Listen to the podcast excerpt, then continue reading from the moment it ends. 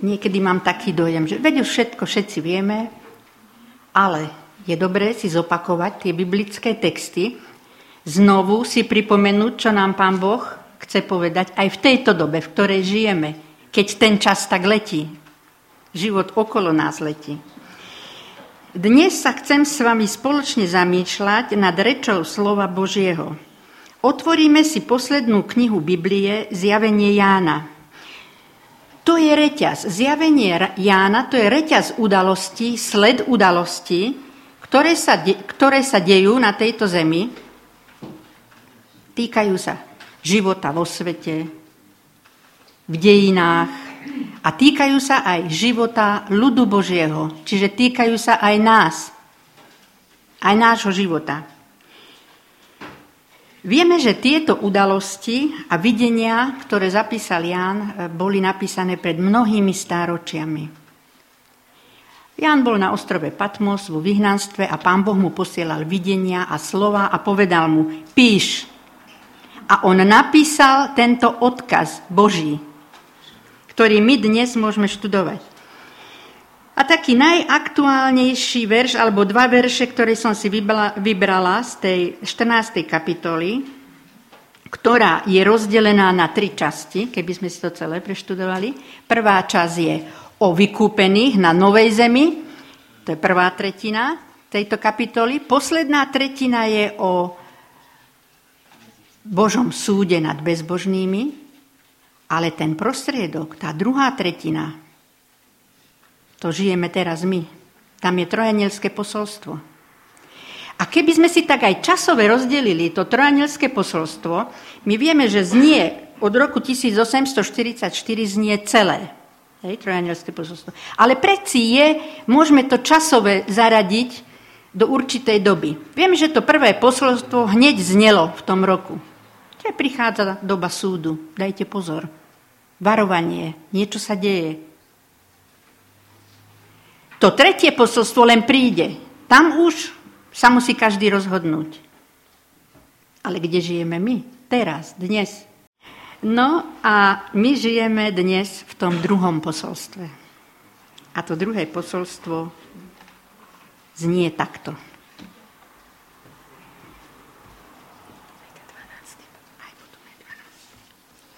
Za ním nasledoval iný, druhý aniel, ktorý volal.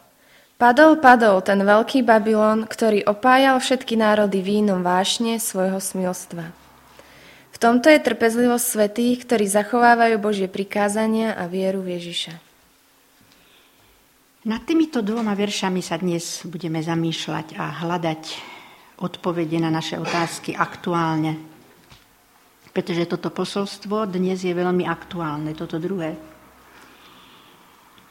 Takže žijeme a vnímame, vnímame tento náš život v tomto roku, v tomto čase. Ja to poviem osobne, ako to ja vnímam. Tento svet to je jeden veľký Babylon. Zmetok, chaos. Mne, mne to tak pripadá, možno, že aj vám, že žijeme v dobe veľkého zmetku a chaosu, pretože Babylon, slovo Babylon znamená zmetok a chaos. Nič nie je isté, nič nie je jasné. My sme si dnes zaspomínali na naše mladé časy, keď ešte bolo niečo čierne a niečo biele. Niečo bolo isté, boli hodnoty. Dnes je to všetko na váškach. Dnes je všetko pomiešané, šedivé,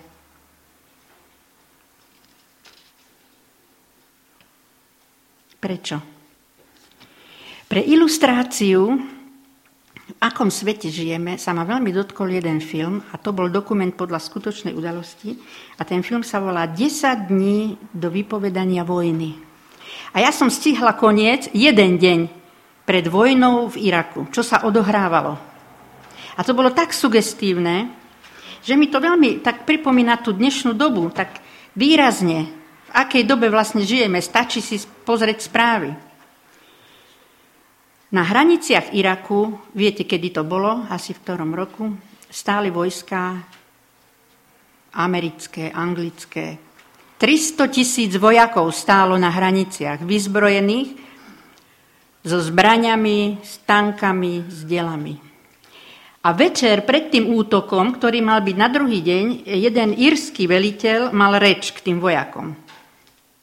A hovorí, vojaci, zajtra, kto prekročí túto hranicu, není návratu späť. Teraz sa rozhodnite, kto pôjde a kto nie. Jeden sa tam zosypal a hovorí, ja nepôjdem, ja, ja to nezvládnem psychicky. Ostatní išli. Ale to dôležité, čo im povedal ten veliteľ. Viete, na tomto území bola, kedy bol raj. Tu sa narodil Abraham.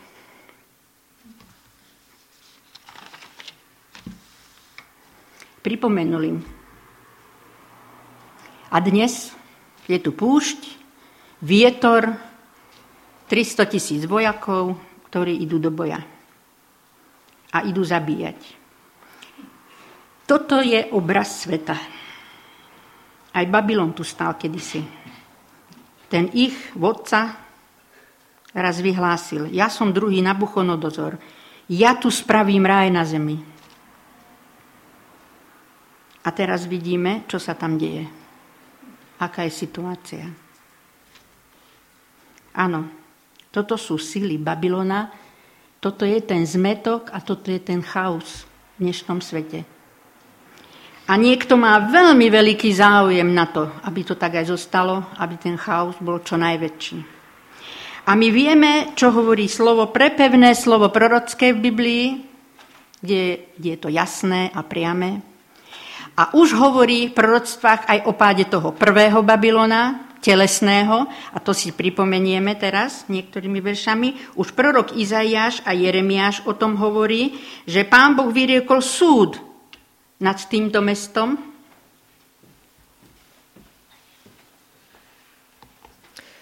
Izaiáš 21.9 Hla prichádza muž z jazdy, s ním záprahy koní. Oznamuje a hovorí, padol, padol Babylon a všetky podoby jeho bohov sú roztrepané na zemi. Jeremiáš 51, 8 až 9 Náhle padol Babylon a roztrieskal sa. Kvílte nad ním, prineste balzam na jeho ranu a zda sa uzdraví. Liečili sme Babylon, ale neuzdravil sa. Opustite ho. Poďme každý do svojej krajiny. Veď až po nebesá siaha súd nad ním a dvíha sa k oblakom.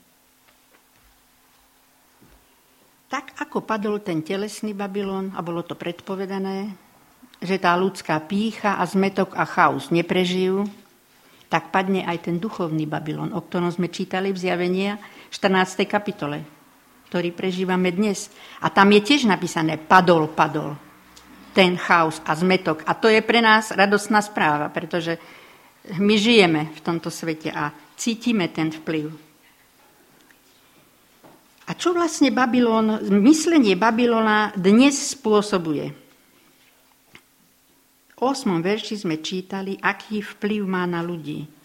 Vínom hnevu svojho smilstva napájalo všetky národy. Opilo. Omámilo všetky národy sveta. Ten, kto pije, vieme, že je omámený a nevie, čo robí. Nevie sa správne rozhodovať. Nevie, čo je dobré a čo je zlé.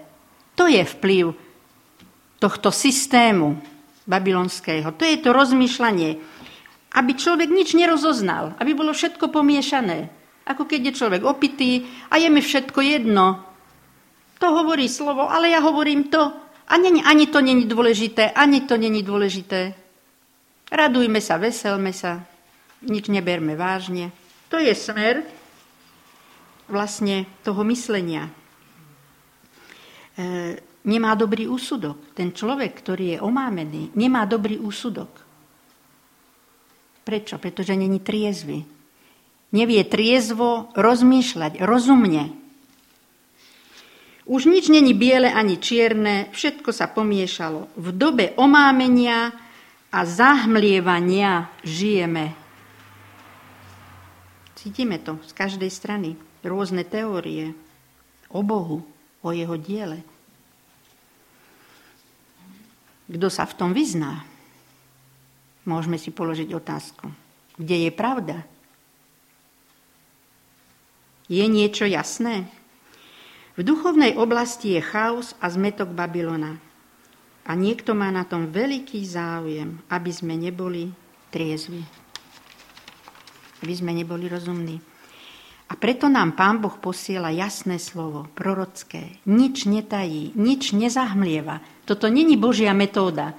Pán Boh takto nepracuje. Pán Boh povie jasne, čo je čo, proroctva. V tejto dobe sa toto bude diať, takto žite. Jasné inštrukcie, informácie. Hovorí, všetko som dal dopredu vedieť, aby ste nežili v hmle, aby ste neboli omámení. A slovo Božie píše už v starom zákone o ľuďoch rozumných, kde proroci už videli tiež e, budúcnosť a koniec, to, čo dnes my prežívame, a písali takto. Prorok Daniel 12.10 a prorok Hozeáš 14.9. Mnohí sa pretriedia, očistia a zdokonalia, bezbožní však budú konať svoje voľne. Ani jeden bezbožný sa nepoučí, no múdry porozumejú. Múdri sa budú skvieť ako jas oblohy a tí, čo mnohých privedú k spravodlivosti, budú ako hviezdy na väčšie veky. Efraim, čo, čo ešte chce s modlami? Sám ho vypočujem a dohliadnem na ňo. Som ako svieži cyprus, to odo mňa si dostal svoje plody. Budú tu ľudia rozumní, ktorí budú rozumieť všetkému, hovorí prorok Daniel, v posledných časoch. Navzdory všetkému, tomu chaosu a zmetku, tu Pán Boh bude mať svoj ľud, ktorý bude rozumný a bude rozumieť reči Božej, tomu, čo Pán Boh chce, aká je jeho vôľa. To je veľmi potešivá správa. No a to, čo sme čítali, to si teraz hĺbšie preberieme, že ten ľud Boží, aké bude mať tri vlastnosti, to sme čítali v zjavení v 14. kapitole 12. verši. A to sme čítali. Tu je trpezlivosť svetých, tu, to sú tí, ktorí zachovávajú prikázania Božie a majú vieru Ježišovu. Tá prvá vlastnosť. Ľud Boží v poslednej dobe bude trpezlivý. A to je, to je čo povedať, pretože my ľudia sme od, od prirodzenosti netrpezliví. Nerady čakáme, vždy chceme niečo robiť, niečo konať. A tu píše, to budú ľudia, ktorí budú mať trpezlivosť Božiu, lebo tá trpezlivosť svetých, to my zo seba nikdy nevydáme, takúto vlastnosť. To sú ľudia, ktorí očakávajú trpezlivo na riešenie Božie, na jeho rady a pokyny. Čakajú, ako čaká strážnik ráno. A o tom píše žalm, žalmista Dávid krásne v 130. kapitole 5., 6. a 7. verš. Čakám na hospodina, moja duša čaká na jeho slovo. Moja duša čaká na pána viac ako strážcovia na ráno, viac ako strážcovia na ráno. Izrael, čakaj na hospodina, lebo od hospodina je milosť a od neho je plné vykúpenie. Keď hospodár zaseje semienko na jar do pôdy, trpezlivo čaká. Celé leto čaká. Až do jesene, kedy vzíde úroda a kedy môže pozbierať plody. Po temnej noci príde ráno, príde svetlo a príde to najväčšie svetlo, Pán Ježiš. Ľud Boží čaká na Neho trpezlivo. Hľa, tu je náš Boh, na ktorého sme čakali.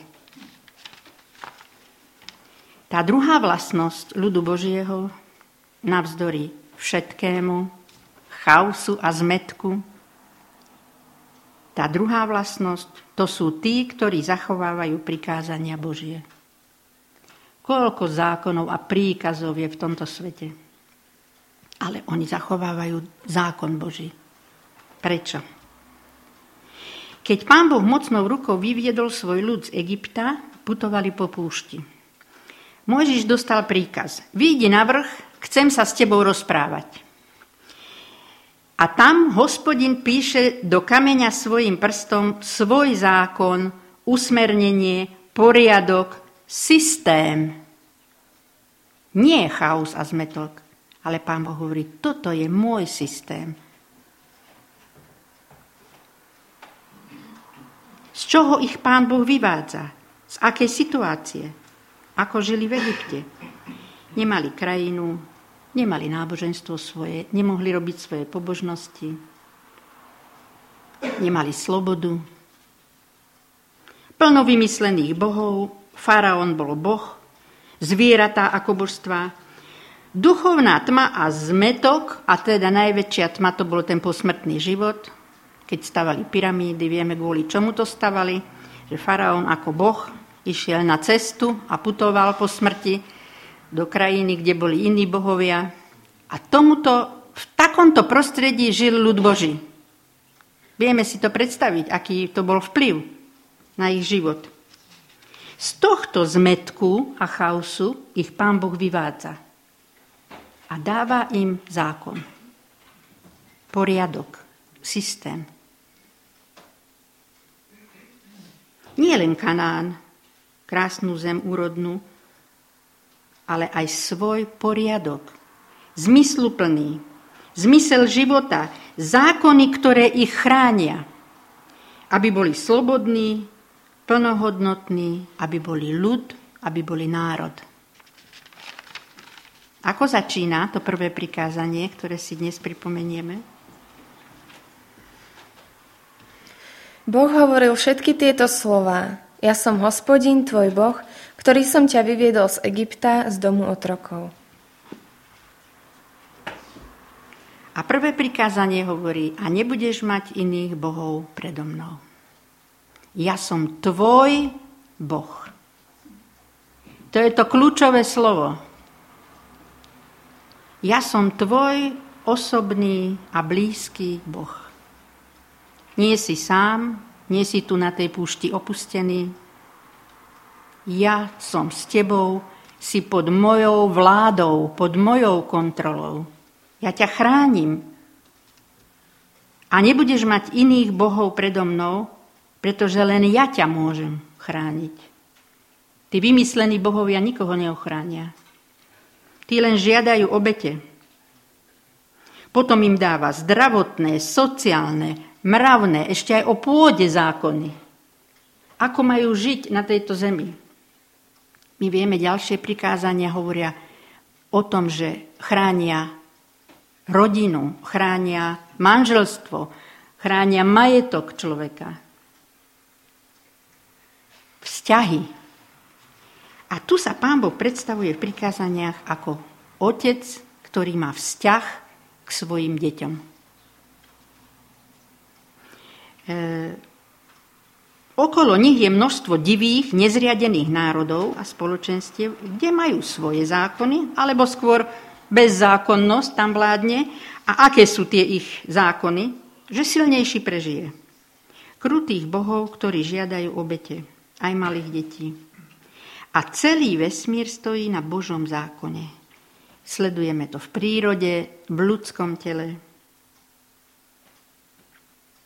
Také malé dva príklady z prírody. Som videla dokumentárny film, co žasneme nad tým. Rybička v Severnom mori pod ľadovcom nezamrzne a má také slabučké tielko, priesvitné. Prečo nezamrzne? Pretože v tele má nemrznúcu zmes bielkoviny, ktoré nezamrznú. Tak toto pán Boh stvoril, aby prežili. A takisto mesiac. Keby mesiac bol len kúsok bližšie k Zemi, také by boli prílivy, že všetky mestá na pobreží oceánu a morí by zmizli, aj tie najväčšie. Keby bol trošku bližšie. Keby bol ďalej o kúsok, tak sa predlžia dni a skráti sa noc a začína chaos. Čiže vidíme tú, tú Božiu ruku, tú, tú pedantnú, tú perfektnosť. To není, že kilometr sem, kilometr tam. Hej? To je presne všetko stvorené. Pán Boh im dáva tieto zákony. Dáva im aj zákon alebo poriadok do duchovného života. Hovorí, spravte mi svetiňu, kde je zase perfektný poriadok. Všetko je presne umiestnené presne stanovený čas, a proroctva to dopredu oznámili, prichádza na našu zem zákonodarca. Prichádza medzi svoj ľud pán Ježiš. Ten, ktorý napísal tie zákony. Ako žijú ľudia na tejto zemi, keď prichádza pán Ježiš a hovorí, no teraz idem medzi svoj ľud, moje perfektné zákony budú dodržiavať, budú šťastní. To bol zámer a plán Boží a zmysel celého náboženstva. V okolí Jordánu je rušno. Prichádzajú davy ľudí z rôzneho prostredia. Ohnivý rečník, ktorý prišiel z púšte, káže a volá. Čiňte pokánie. Priblížilo sa kráľovstvo Božie, jeho vláda a jeho systém.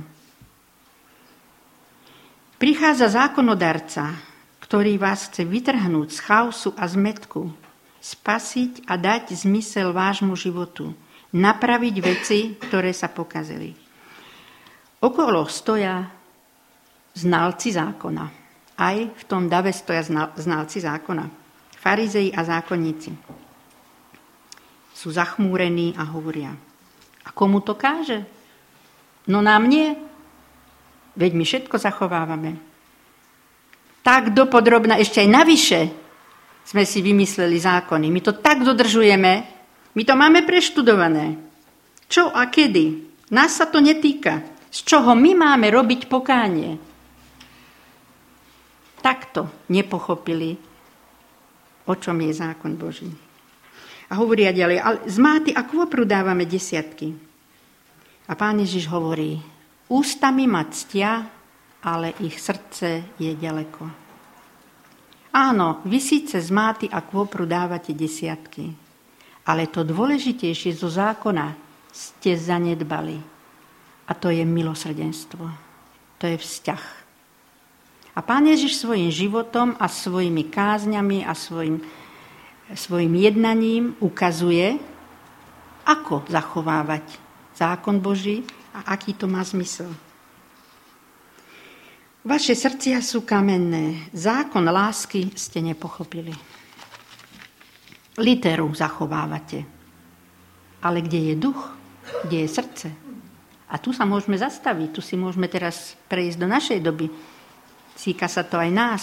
Či zachovávame ducha a vzťah, keď hovorí, celý zákon je postavený na tom vzťah k Bohu, Milovať budeš svojho Boha a svojho bližného.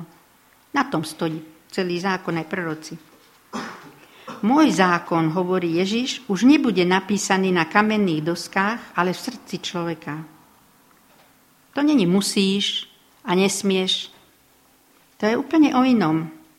Ak ma milujete, ak máte vzťah ku mne, tak zachovávajte moje prikázania. To je tá správna pohnutka, hovorí pán Ježiš.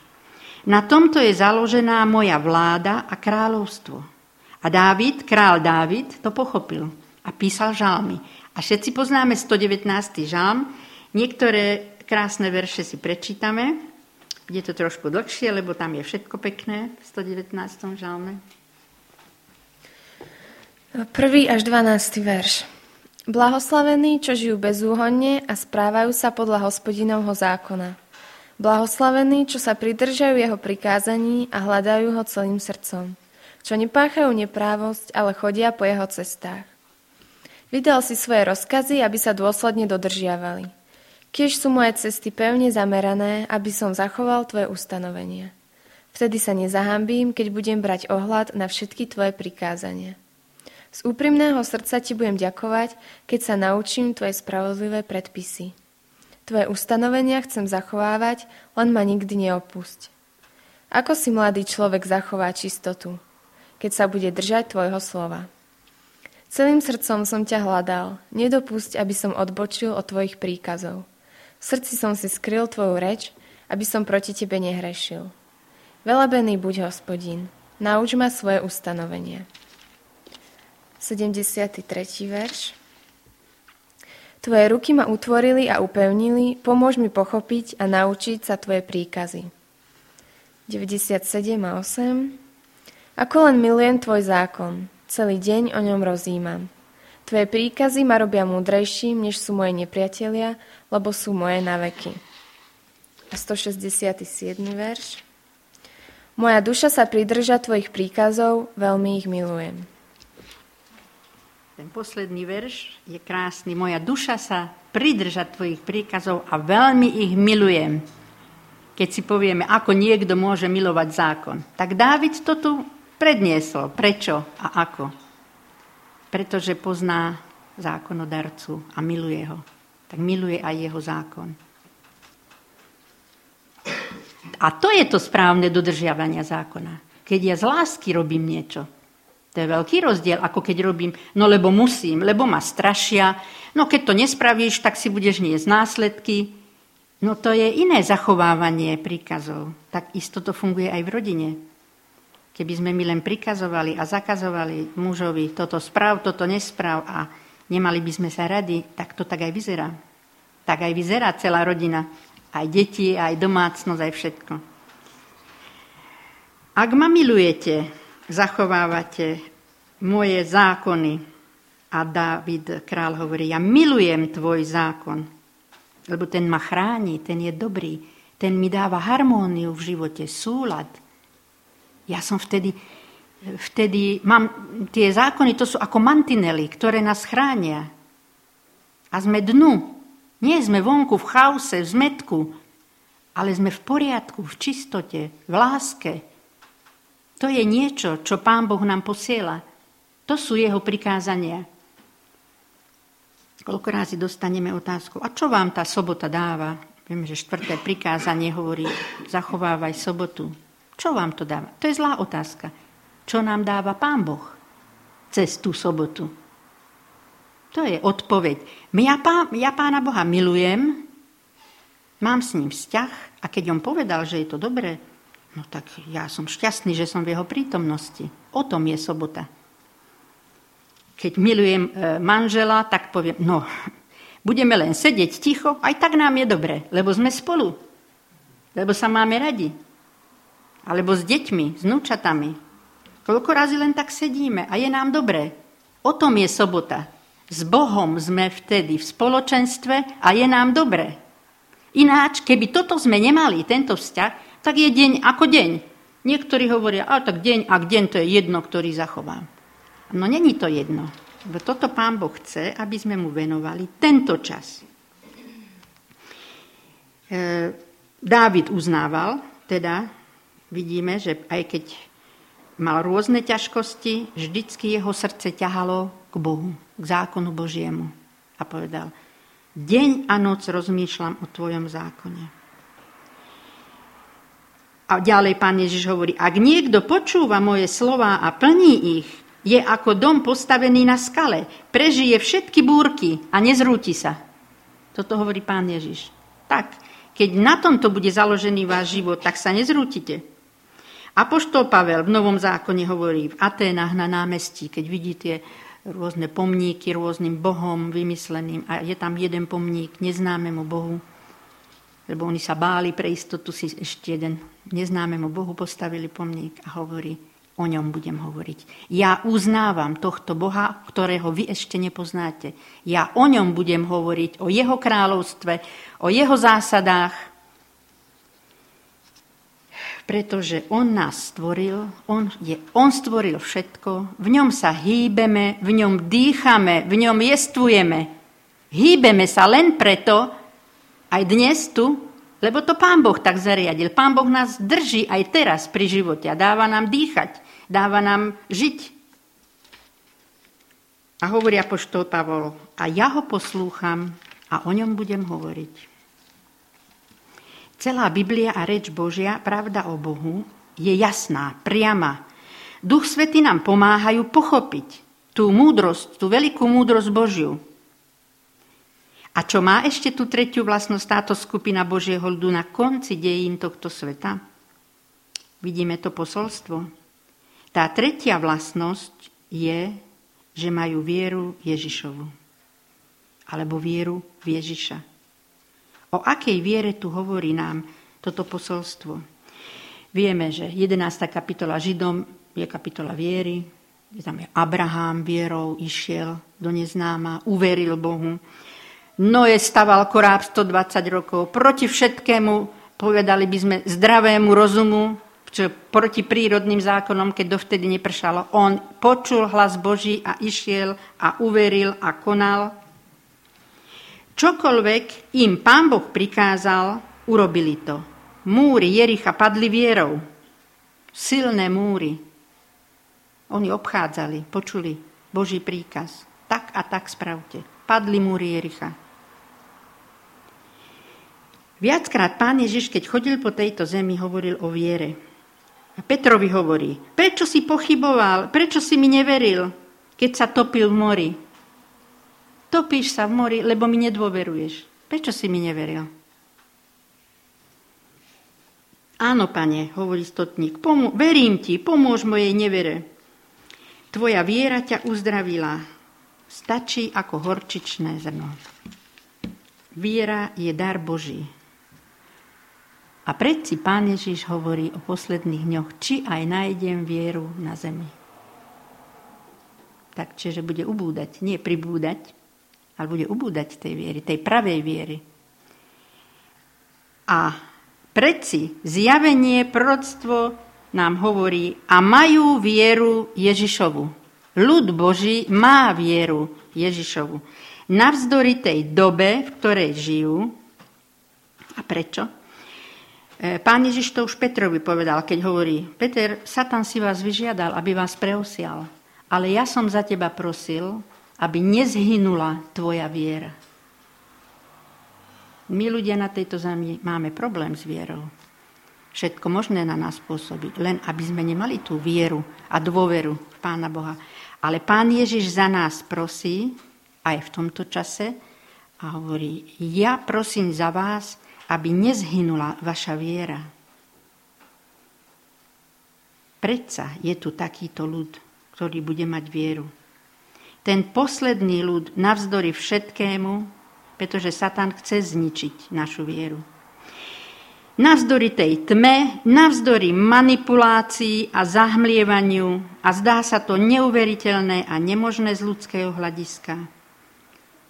Ale uverili a čokoľvek im pán Boh povedal, tak to spravili a poslúchli.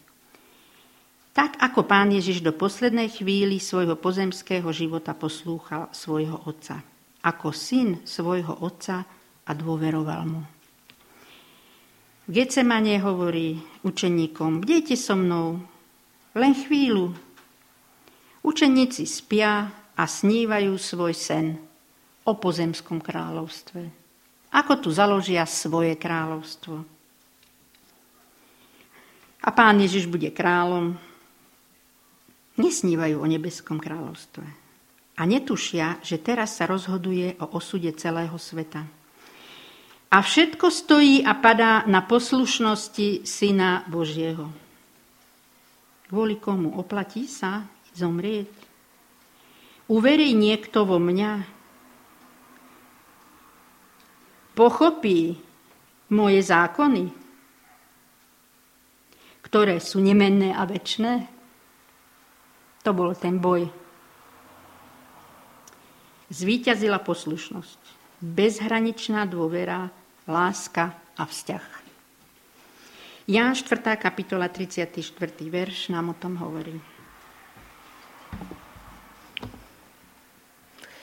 Ježiš im povedal, mojim pokrmom je plniť vôľu toho, čo ma poslal a dokonať jeho dielo. Nech sa stane tvoja vôľa, hovorí pán Ježiš. Navzdory okolnostiam.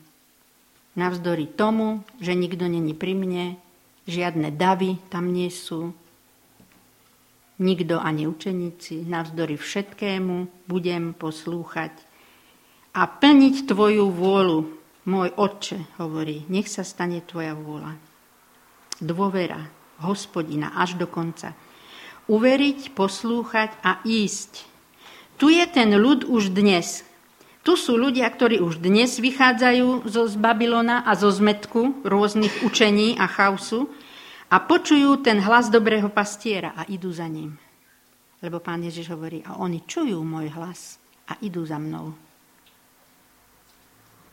Ten hlas je v srdci. Pretože do toho srdca to vložil, tú túžbu po Bohu pán Boh tam vložil. To svetlo. No a my ako ľudia si povieme, no s tým sa cítim dobre, nám je spolu dobre. Tak vyhľadávame možnosť čo najviac byť s tým človekom. Ten mi je sympatický, my sme na jednej vlne naladení. A toto pán Boh chce, aby sme sa naladili na jeho vlnu a boli s ním. A chce, aby sme žili s ním väčšine. A keď budeme dodržiavať jeho zákony, kde je poriadok a čistota a láska, tak budeme s ním žiť. No pretože v nebi tam už nikto nebude porušovať zákon. Prišla mi na rozum tá piesen, že už nikto nebude zamkínať brány v dolinách. Poznáte tú pieseň, pretože tam už nikto nebude kradnúť. E, sme na konci tohto malého uvažovania, že aby sme sa zamysleli, do ktorej skupiny patríme. Kde nás srdce ťahá? Tak by som to povedala. Kde chceme žiť? Či pod ochranou toho najvyššieho, pod ochranou Božou, uznávať jeho zákony, jeho poriadok, jeho systém, aj keď všetko okolo ide iným a svojim smerom. Niekedy sa zdá, že o nás hovoria, to sú divní ľudia, oni si myslia, že sú takí oddelení, že oni vedia všetko, že majú pravdu. Nie, Pán Boh má pravdu. A my sme tú pravdu počuli a chceme ísť za ním, aj keď sa podkýname. Kde nás srdce ťahá? Či máme trpezlivosť, či zachovávame jeho prikázania a či máme jeho vieru, bezhraničnú dôveru. Čím ďalej to bude ťažšie, lebo doba ide ďalej, blížia sa záverečné udalosti, a pán Boh hovorí, ale ja tu mám svoj ľud. Niekoľko veršov si prečítame na záver na povzbudenie, ktoré nám posiela pán Boh dnes do našich srdc, aby sme to pochopili, že on nám chce dobre. Len on.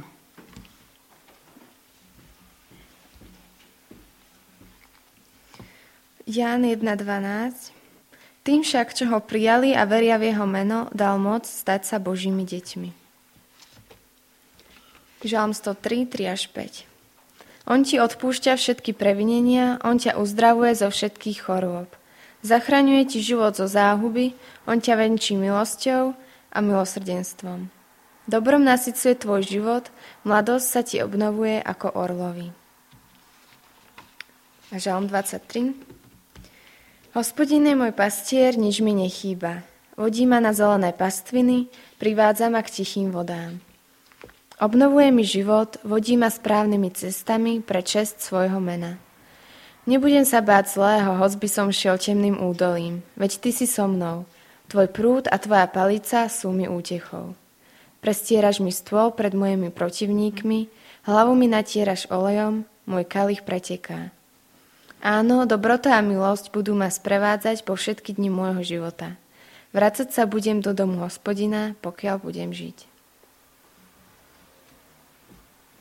Toto je prianie kráľa Dávida a myslím si, že aj naše prianie, aby sme žili s ním pod jeho vládou milosti a lásky a milosrdenstva. Aby sme všetci bojovali ten dobrý boj viery, tak ako Apoštol Pavel hovorí a na konci povedali. A viem, komu som uveril. Amen. Amen.